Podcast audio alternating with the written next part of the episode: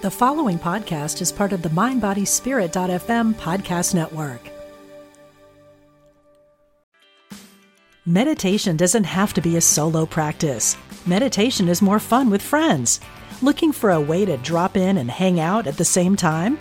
Join us online at Omega Institute for a meditation party with self proclaimed meditation nerds Dan Harris, host of the 10% Happier podcast, Sebene Selassie, and Jeff Warren. This three day retreat will stream live from Omega's Hudson Valley campus May 17th to 19th. Don't miss the party. Reserve your spot at eomega.org slash party today. Another day is here, and you're ready for it. What to wear? Check. Breakfast, lunch, and dinner? Check. Planning for what's next and how to save for it? That's where Bank of America can help. For your financial to-dos, Bank of America has experts ready to help get you closer to your goals. Get started at one of our local financial centers or 24-7 in our mobile banking app. Find a location near you at bankofamerica.com slash talk to us. What would you like the power to do? Mobile banking requires downloading the app and is only available for select devices. Message and data rates may apply. Bank of America and a member FDIC. Bitcoin is a gold replacement. Bitcoin will, in my opinion, replace gold, but Bitcoin is still an emerging store of value. And in the same way that gold was a fantastic um, investment and almost like a venture capital investment back in the 70s, Bitcoin remains to this day. Welcome to the Mentorit TV podcast and stay curious with Patricia Falco Beccalli. Welcome back to another episode here on Mentorit TV. I'm Patricia Falco Beccalli, your host. And you know from my past podcasts that I'm absolutely fascinated when it comes to tech, deep tech, fintech, blockchain technology, and crypto assets.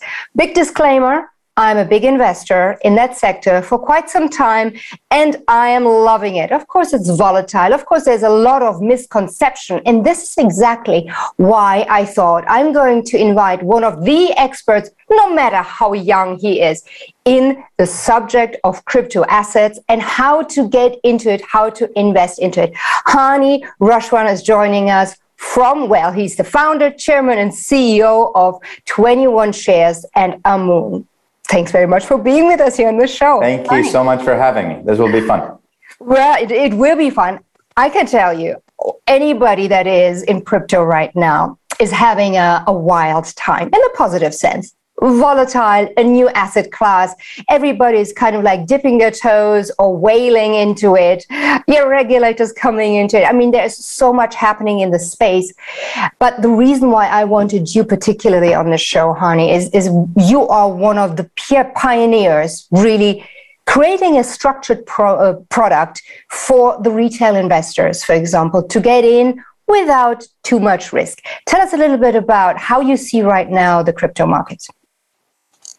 So I think the best parallel to the crypto market overall is the internet. And if you think about um, the the terminology even in crypto of what we're building today is closer to Web three, which is from Web 2.0, which is from the original web. Uh, and so I think that if we look at the history of the internet, an interesting question is sort of where are we in if, if crypto is the new internet, where are we there? Is it the 80s?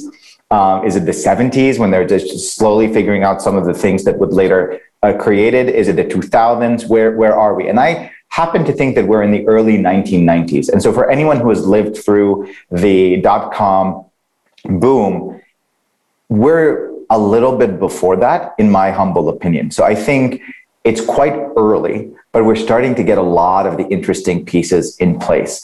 And just like it was obvious from the 90s on some trends that would be said that are still with us today, and we still have some internet giants today um, that were formed in the 1990s, whether that be Google or Amazon or Microsoft or whoever, multi-decade horizon type endeavors. Uh, we're seeing the same things today. And so it's starting to become more and more accepted uh, the concept of non-sovereign money, digital money, uh, stable coins uh, that, that run 24 hours a day, seven days a week. NFTs are here to stay. Uh, and it's very important to, as you see bigger companies, bigger players, whether that be governments or corporations like Facebook and Microsoft, talking about things like stablecoins regulations or the metaverse, to realize just how early it is uh, I think this is the gift that keeps on giving for another 10, 20, 25 years. And that's how we're planning for it internally at the company as well. And there's a lot of traction. You touched on it. Adaptation is more and more and broader and broader. Institutions are getting in, big investors are getting in, and they're vocal about it as well. However, you know, there is you know this kind of craze is it really a, a, craze that is going on is it a fed you just said it is here to stay but when i talk to a lot of people and i tell them why i'm interested in crypto why i'm invested in crypto disclaimer again i'm invested in your funds as well Toda Hashem, really good, really good choice for some time too. So that's good for Victoria's University Fund. I can tell you that much for sure. Is um, that people don't understand that there is Bitcoin and then there is the rest of them. And everybody tends to just remember Bitcoin's high, Bitcoin's crash, and its volatility ever since, and that Bitcoin is labeled as one of those coins that you know you have on the darknet. That there's a lot of um, you know corruption around it. Can you tell us a little bit the difference between what actually Bitcoin is, and you also tend to subdivide the asset class in something that is more commodity, more something that is a business, or something that represents actual assets? So I I think um, it is best to think of crypto uh, not in a monolithic uh, kind of way. Um, there are very very different kinds of crypto assets, and in the same way that it doesn't make sense to you know invest in an internet company or in the internet. You, you choose a subsector and, and, and it's quite different. And there's hardware and there's software and there are, are applications and enterprise and consumer. It's the same way in, in crypto.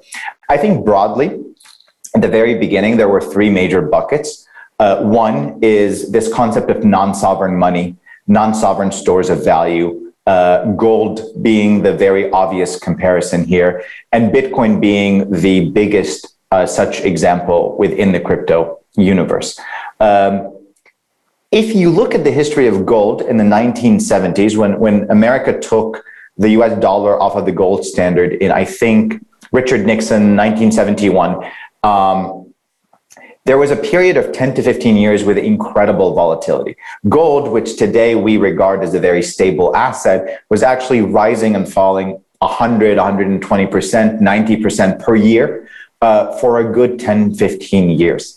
And what we look back at um, that period and, and, call this movement is that gold was not yet a store of value, but rather was an emerging store of value. And so I think to be very uh, pedantic about Bitcoin specifically, Bitcoin is a gold replacement. Bitcoin will, in my opinion, replace gold, but Bitcoin is still an emerging store of value. And in the same way that gold was a fantastic um, investment and almost like a venture capital investment back in the 70s, Bitcoin remains to this day um, in that. That's the first bucket, non-sovereign. Um, think about them, uh, non-sovereign stores of value, crypto commodities, whatever you have. The second bucket is uh, the application infrastructural layer. And so the blockchain at, at a minimum is this incredible technological innovation. It is the solution to a very long-standing computer science problem, uh, basically built around how do you have trust in a trustless system? How can you have trust without intermediaries and without trusting anyone else in the system? And clearly, money is a wonderful application on top of that, but so is anything in today's world that requires an intermediary. And there are a lot of very, very good um, use cases for this at the highest levels with you know think about things like uh, insurance or or the like down to um, uh, a lot of the government work that we have, uh, property like records, land records, all of these kinds of things that again, you need a trusted middleman in order to verify and feel comfortable with them. Now, it's very difficult to build your own blockchain in the same way that it's difficult to build your own internet from scratch. Because you know step one is build it and that's great. Um, it's not that difficult. We know how to do it now. It's been done hundreds of times. But step two is get hundreds of millions uh, of, uh, of activities uh, in this. Um, have all the applications, have all the developers, have all the attention. And so rather than do that, um, you can much more likely just build on top of one of the pre existing platforms. Think about it like something uh, close to the Apple App Store or the Google Play Store, where you can build on top of it. And so, if if we are building a land registry uh, application, we can build it on top of a platform like uh, Ethereum, like Solana, uh, something that exercises and allows you to have smart contracts and is built on a, on a blockchain with a lot of activities. And so you can just get up and running and build these applications. And when we talk about we're building a new internet, that's what it looks like. And so think about um, if you are able to invest in the infrastructure that powers the internet itself, in the protocols that power uh, SMS text messaging or uh, uh, web pages loading or servers or whatever, uh, that's the kind of investment that, that we would be talking about with a smart contract platform like Ethereum or Solana, which again is fundamentally different from the non-sovereign stores of value that is Bitcoin. But in, again, in my humble opinion, I think the smart contract platforms have uh, a much higher potential because even if Bitcoin becomes a replacement of gold, a reserve currency or the reserve currency, uh, building the new internet is obviously a bigger infrastructural move. And then the third bucket is um, actual cryptocurrencies, uh, payment methods. Payments as they exist today um, don't make any sense. Uh, we would not have built the system this way if we were designing it from scratch from the beginning today. And what you ultimately end up getting is um, very different systems that don't speak to each other, um, systems that are usually closed more hours of the week than they are open. If you really think about something that operates eight to five, it's closed more hours of the week than it is open, including the stock exchanges, uh, but obviously all the payment trails. Uh, I'm from the Middle East. Our work week is uh, Sunday through Thursday, which means that we each lose a day working with each other. We lose 12 hours when we work with China. We will lose you know, however many hours when we work with Australia and so on. Payments should be 24 hours a day, seven days a week, with no holidays, with instantaneous settlement and clearing. And they should be as simple to send back and forth and as cheap to send back and forth as a text message or a WhatsApp. Uh, and that would be the third bucket. And then I would say surrounding all of this in the same way that, that investing in technology or the internet requires a lot of things, um, you can invest in the hardware that powers this stuff in the same way that you can invest in server farms you can invest in crypto mining operations and there are a bunch of public companies that uh, can give you exposure to those kinds of things in addition to m- maybe perhaps spinning off your own operations. Uh, you can invest in specific aspects of these applications like the metaverse or NFTs. And obviously that's very, very hot right now, but that's been with us for a while and it's only going to continue to grow. And so those are how I would categorize and, and, and properly think about crypto from a from an overall macro structure. Yeah, no, I think this is, uh, these three buckets are really, really important to know, kind of like place um, into your head where we're actually moving. Plus, of course, the fourth one that you mentioned is the entire supply chain of that industry at the end of the day that you can uh, invest in as well. A lot of people argue, okay, if you say Bitcoin is gold, how can it be? As the only value that Bitcoin has is that it is limited supply. Whereas gold, you actually have something, you know, you can make things out of it. You have something tangible. Um, you know, how, how do you respond to people like that? Gold does have intrinsic value. Last I checked, gold was somewhere, I don't know what the price of gold is, around yeah, between 1700 1800 right now. It's not been moving above 1800 for a while. The intrinsic value of gold um, for you know putting it in wires or industrial use cases or whatever is maybe twenty dollars, thirty dollars. It's not two thousand. The rest is this myth that gold is a good store of value, and it's a collective myth. And collective myths for the human race are incredibly powerful thing. Collective myths are, objectively speaking, all of our religions, all of our nationalities, all of this patriotism and, and, and, and you know positive feelings towards collective myths are built on these kinds of structures Gold has achieved that, in part because it's pretty and shiny, um, but in large part because we have agreed on that. Is gold the most rare element on the planet? Of course not. Is it the shiniest element? No. Is it the most expensive piece of jewelry? No. Uh, and it's not even the most expensive commodity. And so we have decided as a society that gold is going to be a, a store of value. And as it exists today with over a trillion dollars in value, I would argue enough enough people, especially from the next generation, have accepted and agreed that Bitcoin has some value. How much value? About a trillion dollars. Why? Because hundreds of millions of people say so. And that's the same thing for gold. Absolutely. You give the value that you want. And this is how market prices are generated. Before we're moving on to, you know, how to structure a portfolio and how, you know, where actually a crypto exposure makes a difference, uh, a real impact to a portfolio of anybody wanting to get into it. Um, you just mentioned, you know, gold, is always seen as a, for example, fight against inflation. That has been now also said about Bitcoin, for example. And today the Fed is meeting and they just uh, decided actually to taper taper off um, the, the, the, the, money printing. So um, inflation is definitely an issue. Uh, what are the main drivers, you would say, of cryptocurrencies in the long run that you see that are making up, in your mind, the perfect storm?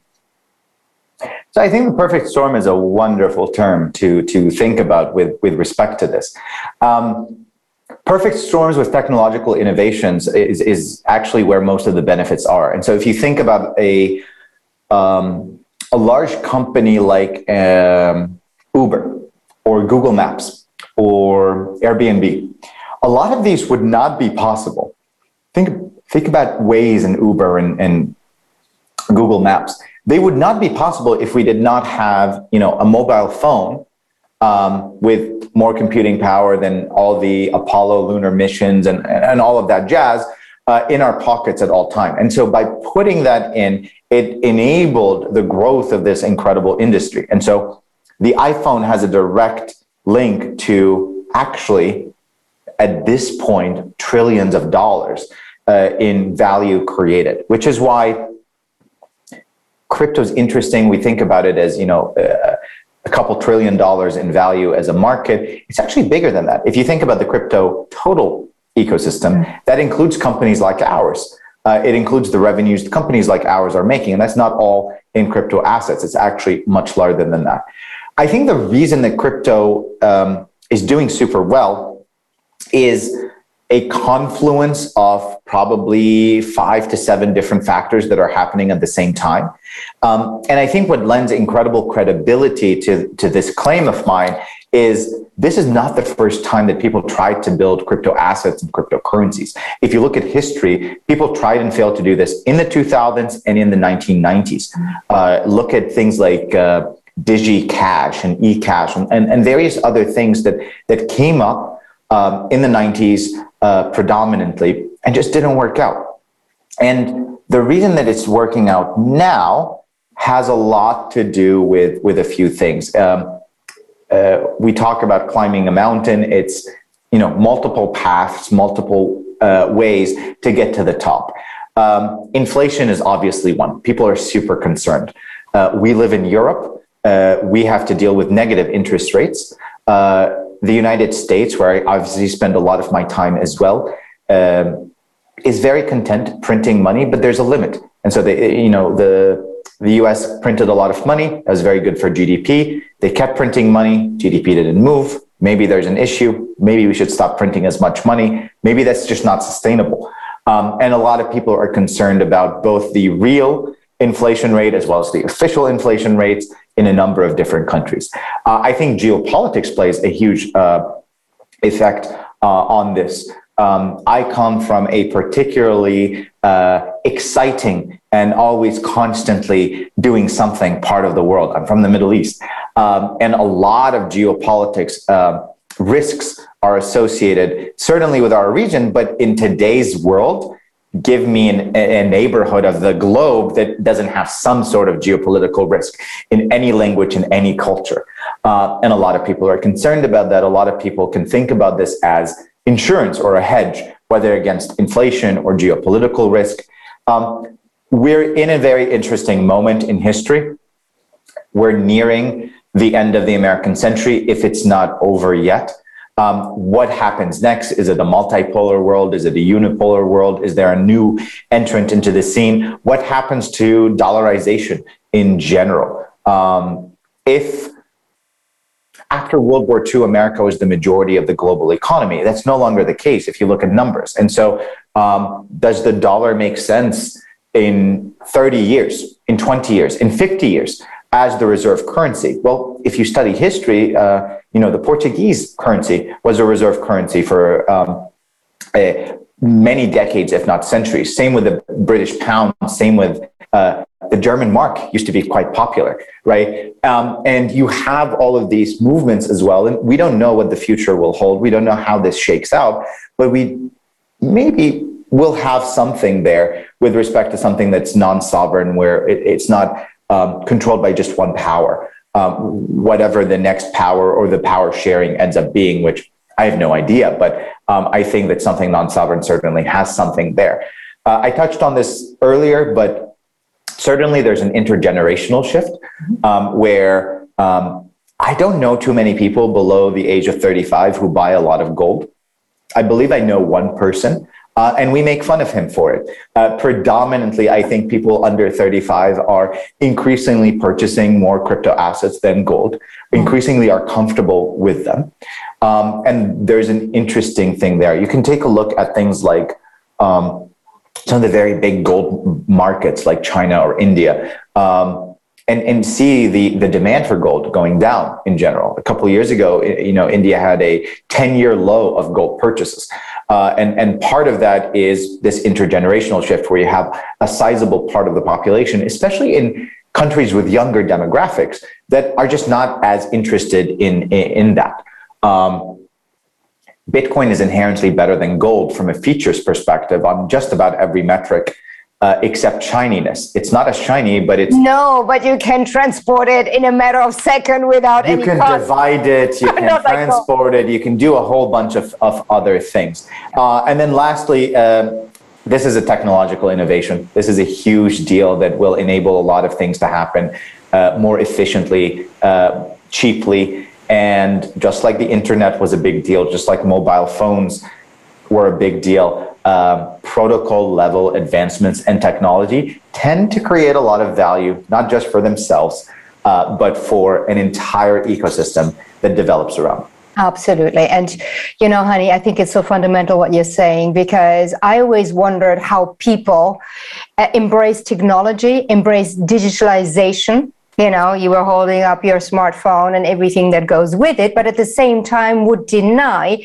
that the entire digitalization actually needs an underlying technology and that also an underlying economy. So for me to have a digital world and digital assets underneath you know, as un- immutable as possible is a no-brainer. This is why I was told straight away when I heard about blockchain, blockchain technology, immutability, you know, the, the entire the entire idea. I always see it like, and I try to explain it also to my daughter's friends, like an autobahn. Okay, that's the that's basically uh, that's basically the blockchain, and you have like from one toll gate to the next toll gate. That's the blocks, and you're kind of like in these blocks, something there's some data, something stored, there's some money going in or whatever, you know, but you know that car drove past, it is that car it drove on and it left something there in terms of data. And then on top of that, you have your currencies driving around, which is the cars. I mean, so, you know, when you're mother, perhaps you try to really kind of make it as simple as possible. But then all of a sudden people go like, hmm, all right, maybe it's not that complicated. And of course, you just touched on it as well, Hany.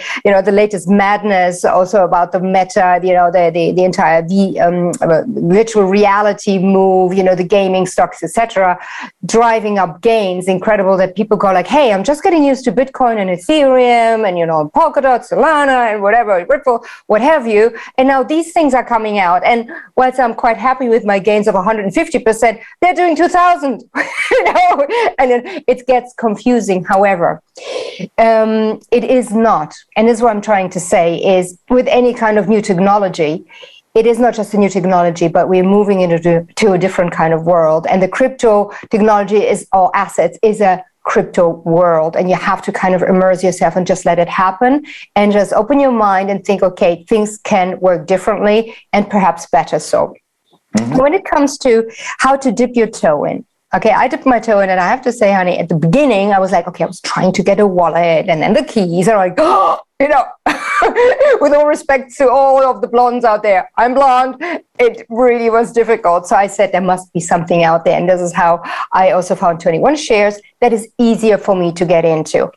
Now, from a classical asset allocation point of view, where does a crypto exposure has an impact and has an impact that I can actually feel compared to, let's say, other assets. Let's say I have stocks, I've got bonds, I've got a bit of cash, I've got gold or silver, a couple of commodities. Apart from that, um, you know, compared to crypto or Bitcoin, where, you know, what is the minimum I should really allocate in order to see what can it do to my assets and my, and my wealth, literally. So, I mean, we don't give investment advice. So I think it depends a lot on your own risk appetite. Um, I really recommend everyone put a hundred dollars in. I think when you put a hundred dollars, just a lot of people are out there with absolutely zero dollars in crypto assets, right? Um, you should put something in, and you should put something in and start learning more and more about it. Um, and the more you learn, the more avenues that will be opened up for you um, if you go to 21shares.com, we have on the very uh, front page, we just compare year to date Bitcoin versus Ethereum compared with the S&P 500, which is the uh, summary of the American market. And you can just look at the data as well. Um, I have it in front of me. Can I just read it out? Sure. because I, I, just read your last research coming out, which I think is an excellent research as well. Um, so since January 21, Bitcoin is up 111 percent Ethereum 468 according to your data and the S&P 500 a stunning 24% so I guess that speaks for itself and the S&P 500's rise is, is magnificent, right? Uh, we're in an absolute bull market, but it does pay to invest in technology. It does pay to invest in these compounding rates of return that come from disruptive innovations. And that's ultimately what you're investing in with when it comes to crypto assets. And so whether that's 1% of your portfolio, 5%, 10%, 50%. It depends largely on, on what kind of investor you are and what you're looking for. I just heavily recommend everybody uh, to invest, whether it be $10, $100, $1,000, whatever it is, put it in, read our research. It's free and it's free forever. Learn more about it, explore. Uh, this is here. It's here to stay. It's part of the future. Hopefully, people will watch this in 20 years and uh, not have missed out on, on this incredible once in a generation opportunity. Um, once in a generation is actually a pretty bad term because reserve currencies are changed once every couple hundred years. And so I, I think this is an even rarer incident uh, than that. Just get off of zero dollars invested in it, invest whatever makes you feel comfortable, learn more, and then as you become more comfortable, explore more assets. Yep. Uh, and, and go in that way. We, we'd recommend people start with just Bitcoin or Ethereum, learn more about them, and then get really, really yeah. energized about the space. Yeah, I think what is interesting in the whole list of um, of the products you actually offer on various stock exchanges, be it here in Switzerland and Germany, uh, I think soon in Vienna as well, is that you you can through 21 shares go into individual asset classes, crypto asset classes like Bitcoin, Ethereum, etc. But you can also go into baskets, and mm-hmm. I think you launched the baskets of the five top ones in terms of uh, expected revenue over the next next five years. It's it's HODL O H O D L, I think, and had a tremendous run. Just since June of this year, it's up more than 85%. Uh, I've seen, luckily, because yeah, yeah. portfolio. So it's it's doing really well. So what I'm trying to, to say is is that the choice is also important. You can go mono mono. You can go into one of these assets because you've read about it, because you're convinced about their underlying technology, be it Ethereum or, you know, now that uh, Ethereum 0.2 is coming out, hopefully, was supposed to come out already, um, or its competitors, it doesn't really matter, but really trying it out and, and just being open to, to learn about it. Now, in terms of the pushbacks, and what would you say that one thing is just try it out, but what are the three key aspects anybody looking into a new asset class, also as an institutional, needs to consider the main risks, you would say, because we said confluences is looking positive. This is what is pushing it. But what is the holdback, the big, you know, black swan risk that even you as a as an entrepreneur need to look out for to keep your company going and your assets performing?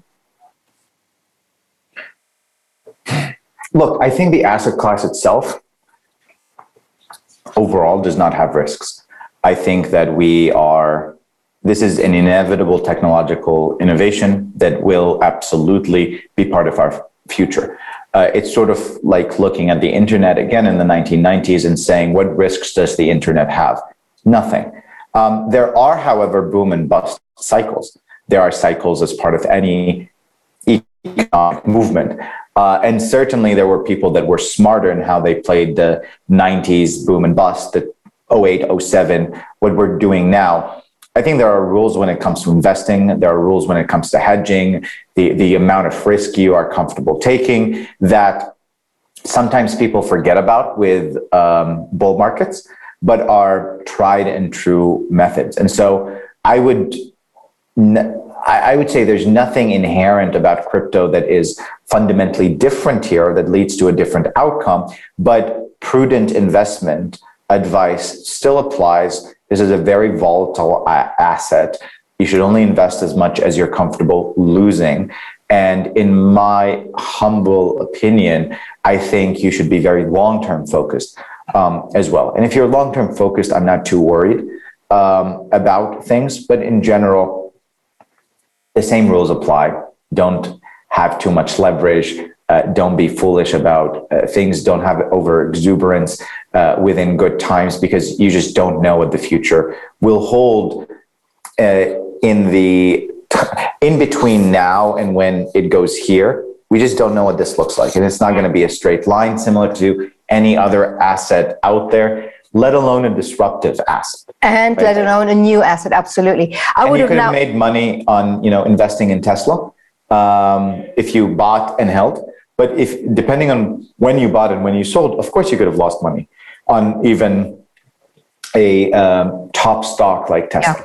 Yeah, yeah, yeah. You don't you don't want to try to trade, especially a new asset class, definitely. So the Warren Buffett approach is definitely better. On the other hand, Hany, I would have also mentioned as a potential risk but also a potential segue to even more mainstream kind of adaptation, regulation, taxation, um, corruption. Uh, what we heard also from China, you know, one day, you know, they feel like, okay, all the gaming stocks, and I'm invested in those too, just like shut down, and you go like, oh my god, you know, it is. There is a lot of risk. So whilst it is decentralized, still there are certain forces, central forces, yeah, um, that can interfere. Um, that is not. Is that a risk for you, or is that actually an opportunity that it will? The asset class is taken now seriously by governors, by tax uh, authorities. Yeah. Again, I think people perceive as some of these uh, perceive as risks with some of the things you've mentioned. I think when you when you look at it empirically, logically, when you really analyze it, um, what are the specific risks with regulations? We live in Europe, it's pretty heavily regulated. Our own company is regulated by, I think, five or six different European countries, and we're looking to be regulated by more. Um, in terms of crypto taxation, I think most governments around the world have figured out how to tax it uh, in some way. And that will continue. It's like any other asset.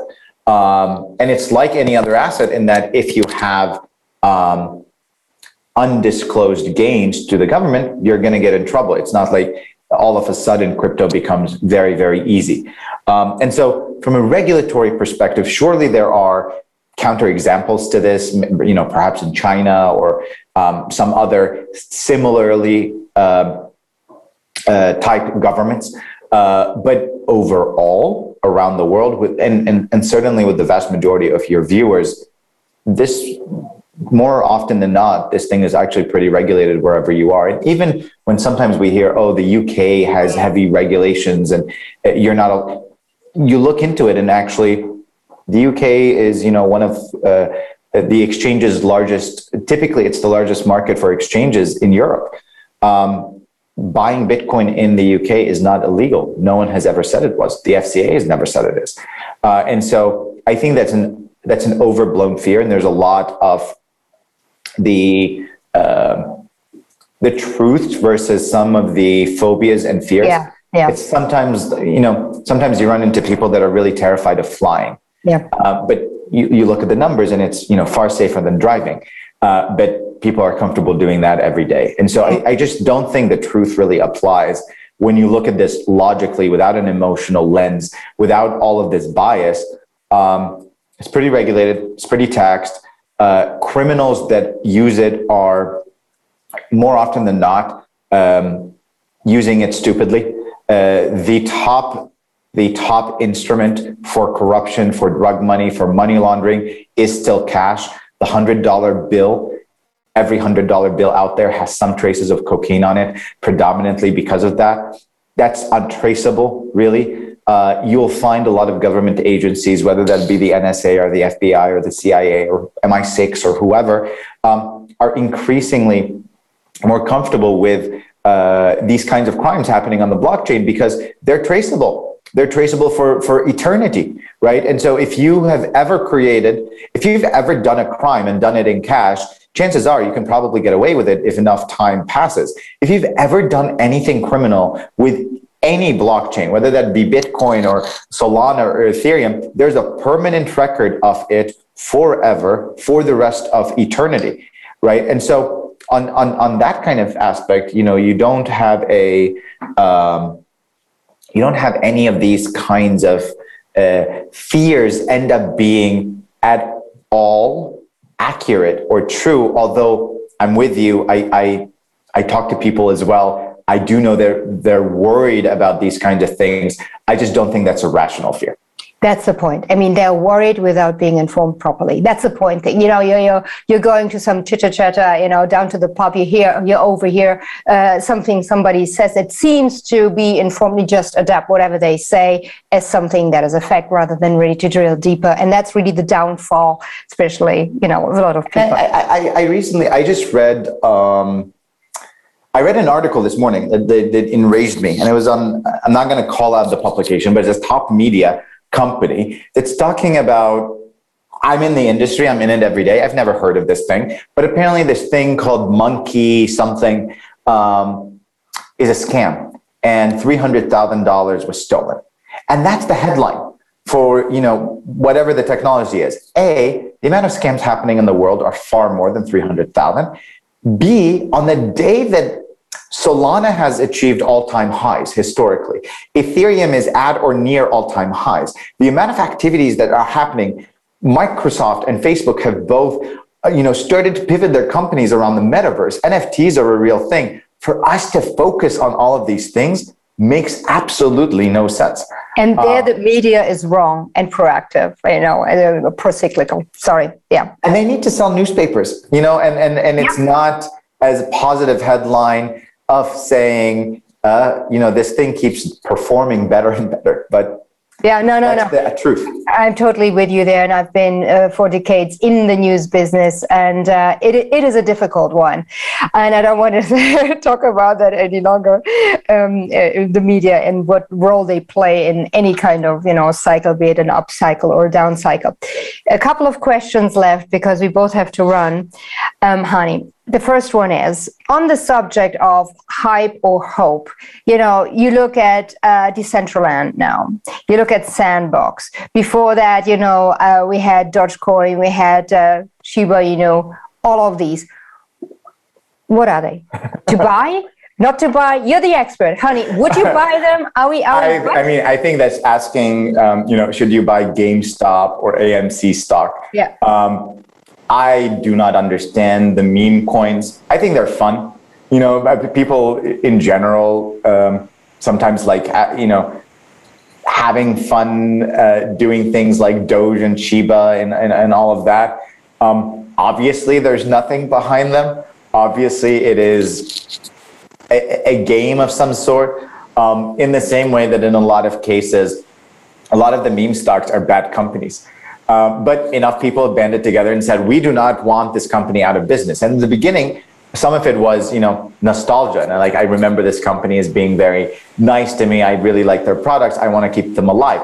As customers, you're allowed to do that, yeah. right? If enough people band together and, and, and think that, um, trading monsters is a you know trading monsters that fight on on cards is a good thing well that's pokemon and if enough people agree on that then it's a global movement i think it's very clear from the numbers that enough people agree that, that Doge and Shiba are at minimum fun to buy and hold and, and sell and such.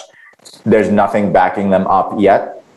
I think it is possible that, that something uh, that they become more relevant over time. They haven't yet. As they become more relevant, companies like ours will have products for them. But at the current moment, we don't for a reason. Uh, they're fun. I, you know, I play around with them myself. It can be fun, but obviously nothing investable, um, fundamental. Yeah. Um, and so that's how I would think about it with with memes and, and whatnot. You asked, a, there was something else though. Yeah, yeah, yeah, exactly. So, last question. And you as an entrepreneur, Hany, you're 31 years old. That's your third company you you you built a couple of uh, companies already in um, you know in Silicon Valley, doing very well there. Um, what would you say to a young entrepreneur? What does it take to really do what you have you are doing now the third time around building a company from scratch with all the headwinds that one can imagine be it uh, you know in terms of the asset in terms of the location in terms of the culture. What would you say are the three key learnings you would pass on to anybody wanting to embark on their own business? Three. Well you can also say five ten a lot of people talk about product market fit and, and, and building a product and, and, and that is the right thing and you should speak to users, etc. Uh, that's absolutely correct. Uh, you should speak to users. You should you should build products that have product market fit. Ultimately, the products that don't will fail. What no one really discusses as much is founder market fit of why are you doing what you're doing there are some counter examples, certainly, but more often than not, in an area like technology, in an area of disruptive innovation, in an area where honestly tech startups are really difficult things, I wouldn't recommend them um, to anyone that is not very passionate about what they're doing. Um, it's a long road, it's arduous, it's up and down, it's a roller coaster. You need, besides money, which money is great and we all love it, but besides money, why is it that you're doing what you're doing? And why is it, more importantly, why are you uniquely positioned to do this specific opportunity? As an example, I love clean tech. Uh, and I think that's a very, very nice, fast growing uh, sector of technology. I'm not qualified to do anything there. Mm-hmm. Right. And, and so me starting a clean tech company would be a foolish endeavor. Now I can go and, and learn and, and you know spend a year or two years six months nine months whatever and find an opportunity. But at the current moment i don't have founder market fit with that specific thing. If you look at my previous companies they've all been in fintech. I did payments companies before and that's sort of how i came about bitcoin which i first discovered around 2012 2011 um, and so i think founder market fit is an incredible incredibly important thing. Um, the second thing that i would say is um, people often overestimate uh, and really uh, freak out too much about risk. Mm-hmm. Inherently, most things are not as risky as you think they are. I would say take risks, especially earlier in your life. Uh, do not you do not have to follow the prescribed path. Um, chart your own path. Try it, especially especially if you know you're coming out of college or you're in you know a, a, phase of your life where you can experiment with these things, that's the time to take risks. And if the risks don't pan out, it's very easy to fix. It's not a big deal. You know, no one is going to blame you for uh, trying to build the next Google, trying to build the next whatever. In fact, in a lot of cases, for those people that understand and value, and, and ultimately the people that are creating the most value, uh, these are benefits. We interview a lot of people who have been involved in a lot of failures, and that's great. You've mentioned my previous companies. Uh, I wouldn't recognize them as I- immense successes. My first company was an absolute failure. My second company was an okay exit. Oh, you um, sold. You sold. we sold the second company. The first we did not. You know, and and and so Put another way, I have failed once, passed the class barely once, and then now I'm working on this third thing. It, it, it, it builds up. Uh, and then the third thing that I would say, and I don't think enough people in society talk about this, um, think about the long term. Don't, uh, too many people are too worried uh, about the short term. The short term doesn't matter. Um, too many people are trying to optimize for the short term. You're not building this to flip it uh, super quickly. That's not valuable. When you think about building a company, I would like you to imagine being there 10 years from now, 20 years from now, and tell me if you still want to build the company. And if the answer is yes, then you should probably try it. And if the answer is no, then you should try something different that can get that um, effect for you. And I, and I think that not enough people think long term, but the best opportunities, the best companies. And indeed, if you look even at like the top technology stocks, when they start returning the real returns, it's not a year or two years in. And it's not, by the way, the bulk of the returns are not 10 years in. They're 15, 20 years in. And so, um, unless you are Apple and the iPhone. no, no, no, no. But that's just a product. That's just a product. No, but let's talk about Apple and the iPhone. When was Apple incorporated? 1975, I think. Yes. When was the iPhone made? 07, 08? Yeah, yeah, yeah, exactly. How long did that take? Yeah. PayPal, 97. Look at the value of PayPal over time and, and tell me 75% of PayPal's value is from the last however many years. Same thing with Microsoft, same thing with Amazon, same thing with Google. A lot of these companies, the bulk of what we're seeing now is the decades is, is the result of decades investments and the companies themselves betting not on like here's a bad example to start a company today. Meme stocks are hot so i'm going to build a meme company. Okay maybe that's here to stay maybe it's not. Maybe it's here to stay for a couple years. Who knows?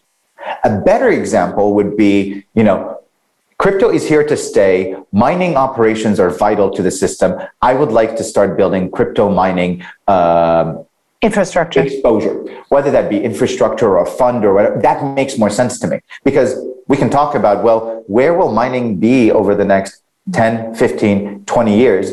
And even if you're only doing it for six or seven years, the fact that you're thinking about tailwinds that are that far will cause the opportunity itself to be better and then your rate of success, your probability of success to be better. And not enough people think it's not, enough people uh, uh, appreciate the long term. And uh, you know, certainly our society does not, in most cases, uh, reward long term thinking either. And I, you know, I, I, think that's a tragedy. And and I uh, try to get people to think about the long term as much as possible. Yeah, not just quarter to quarter, which of course the big uh, corporations are also struggling with, especially when they're, of course, listed companies. Hany, you're an absolute star. Thank you so much. Thank you so much for your insight. Chapeau for building the company, continue to build the company, continuing to really doing well, and for taking the time to spend some time with me here with us here on Mentorit TV. Thank you so much. Of course. Thank you so much for having me. Thank you. And thank you very much, my dear Mentorit TV community. I hope you enjoyed this conversation with Hany Rashwan. He is the chairman, CEO, and founder of 21 Shares and Amun. He's based here with me in Zurich, in Switzerland. And uh, well, I hope to see you soon for another exciting conversation on a completely different issue. See you soon. Bye.